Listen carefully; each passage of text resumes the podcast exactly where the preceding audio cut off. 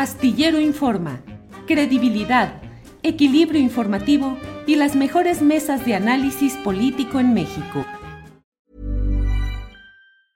It's that time of the year. Your vacation is coming up. You can already hear the beach waves, feel the warm breeze, relax and think about work. You really, really want it all to work out while you're away. Monday.com gives you and the team that peace of mind. When all work is on one platform and everyone's in sync, things just flow wherever you are. Tap the banner to go to Monday.com. Burrow's furniture is built for the way you live. From ensuring easy assembly and disassembly to honoring highly requested new colors for their award winning seating, they always have their customers in mind. Their modular seating is made out of durable materials to last and grow with you. And with Burrow, you always get fast, free shipping. Get up to 60% off during Burrow's Memorial Day sale at burrow.com slash ACAST. That's burrow.com slash ACAST. burrow.com slash ACAST. Teresa, hay algunos aspectos que tú misma has uh, mencionado en este artículo publicado en la jornada, el referente a a la presencia de representantes de las Fuerzas Armadas, de la Secretaría de la Defensa Nacional y de la Marina. Dices que eso es inadmisible. ¿Por qué, Teresa? Creo que eso hace palidecer todos los pros de los que acabo de hablar y por eso la idea de que esto enmudece a la H del nuevo CONACIT, ¿no?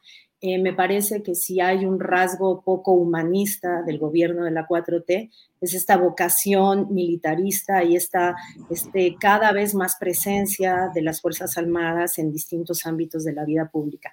Creo que la presencia con voto en la nueva, el nuevo esquema ha, plantea un consejo, de, una junta de gobierno del CONACYT, en donde hay representantes de distintas secretarías de Estado y hay un lugar para la Secretaría de la Defensa Nacional y otro lugar para la Secretaría de Marina.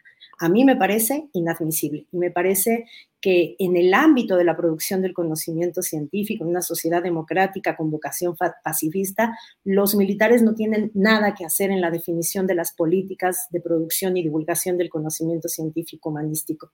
Nos podrían decir que son poquitos votos, que la Junta de Gobierno es grande, que solo son dos, dos lugares, y sin embargo es simbólicamente inadmisible. Eh, el ámbito de la producción y la divulgación del conocimiento no tiene por qué tener la coordenada armada en, su definición de hacia dónde vamos, de qué necesitamos, la definición de prioridades.